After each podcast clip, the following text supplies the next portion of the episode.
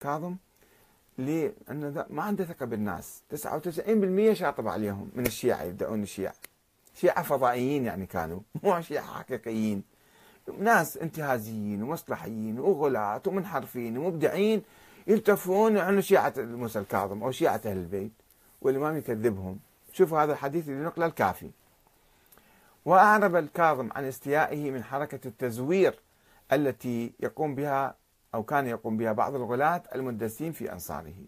فقال لو لو ميزت شيعتي ذول الشيعة اللي يدعون لن أجدهم إلا واضعة. يعني يضعون الحديث وضعا يكذبون عليه. ولو امتحنتهم لما وجدتهم إلا مرتدين. كذابين جايين بس يحاولون يستفيدون يعني. ولو محصتهم لما خلص من الألف واحد. من الألف واحد مو من المية مو تسعة وتسعين تسعمية وتسعة وتسعين.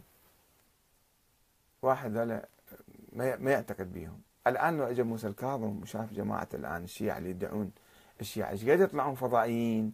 وإيش قد يطلعون وهميين؟ وايش قد يطلعون ناس مصلحيين وانتهازيين ويتاجرون بشعارات أهل البيت. من فوق وأنتم نازل. حتى المراجع حتى العلماء يعني هم صدق يعني مو كلهم أنا ما أتكلم عن كلهم يمكن في ناس صادقين. بس كثير من الناس هو دا يستفيد باسم أهل البيت. يقول لك شنو الدفاع عن أهل البيت؟ الدفاع عن آه، أئمة أهل البيت. هو قاعد يتاجر تاجر بهذا المذهب. فاذا الإمام الكاظم ما كان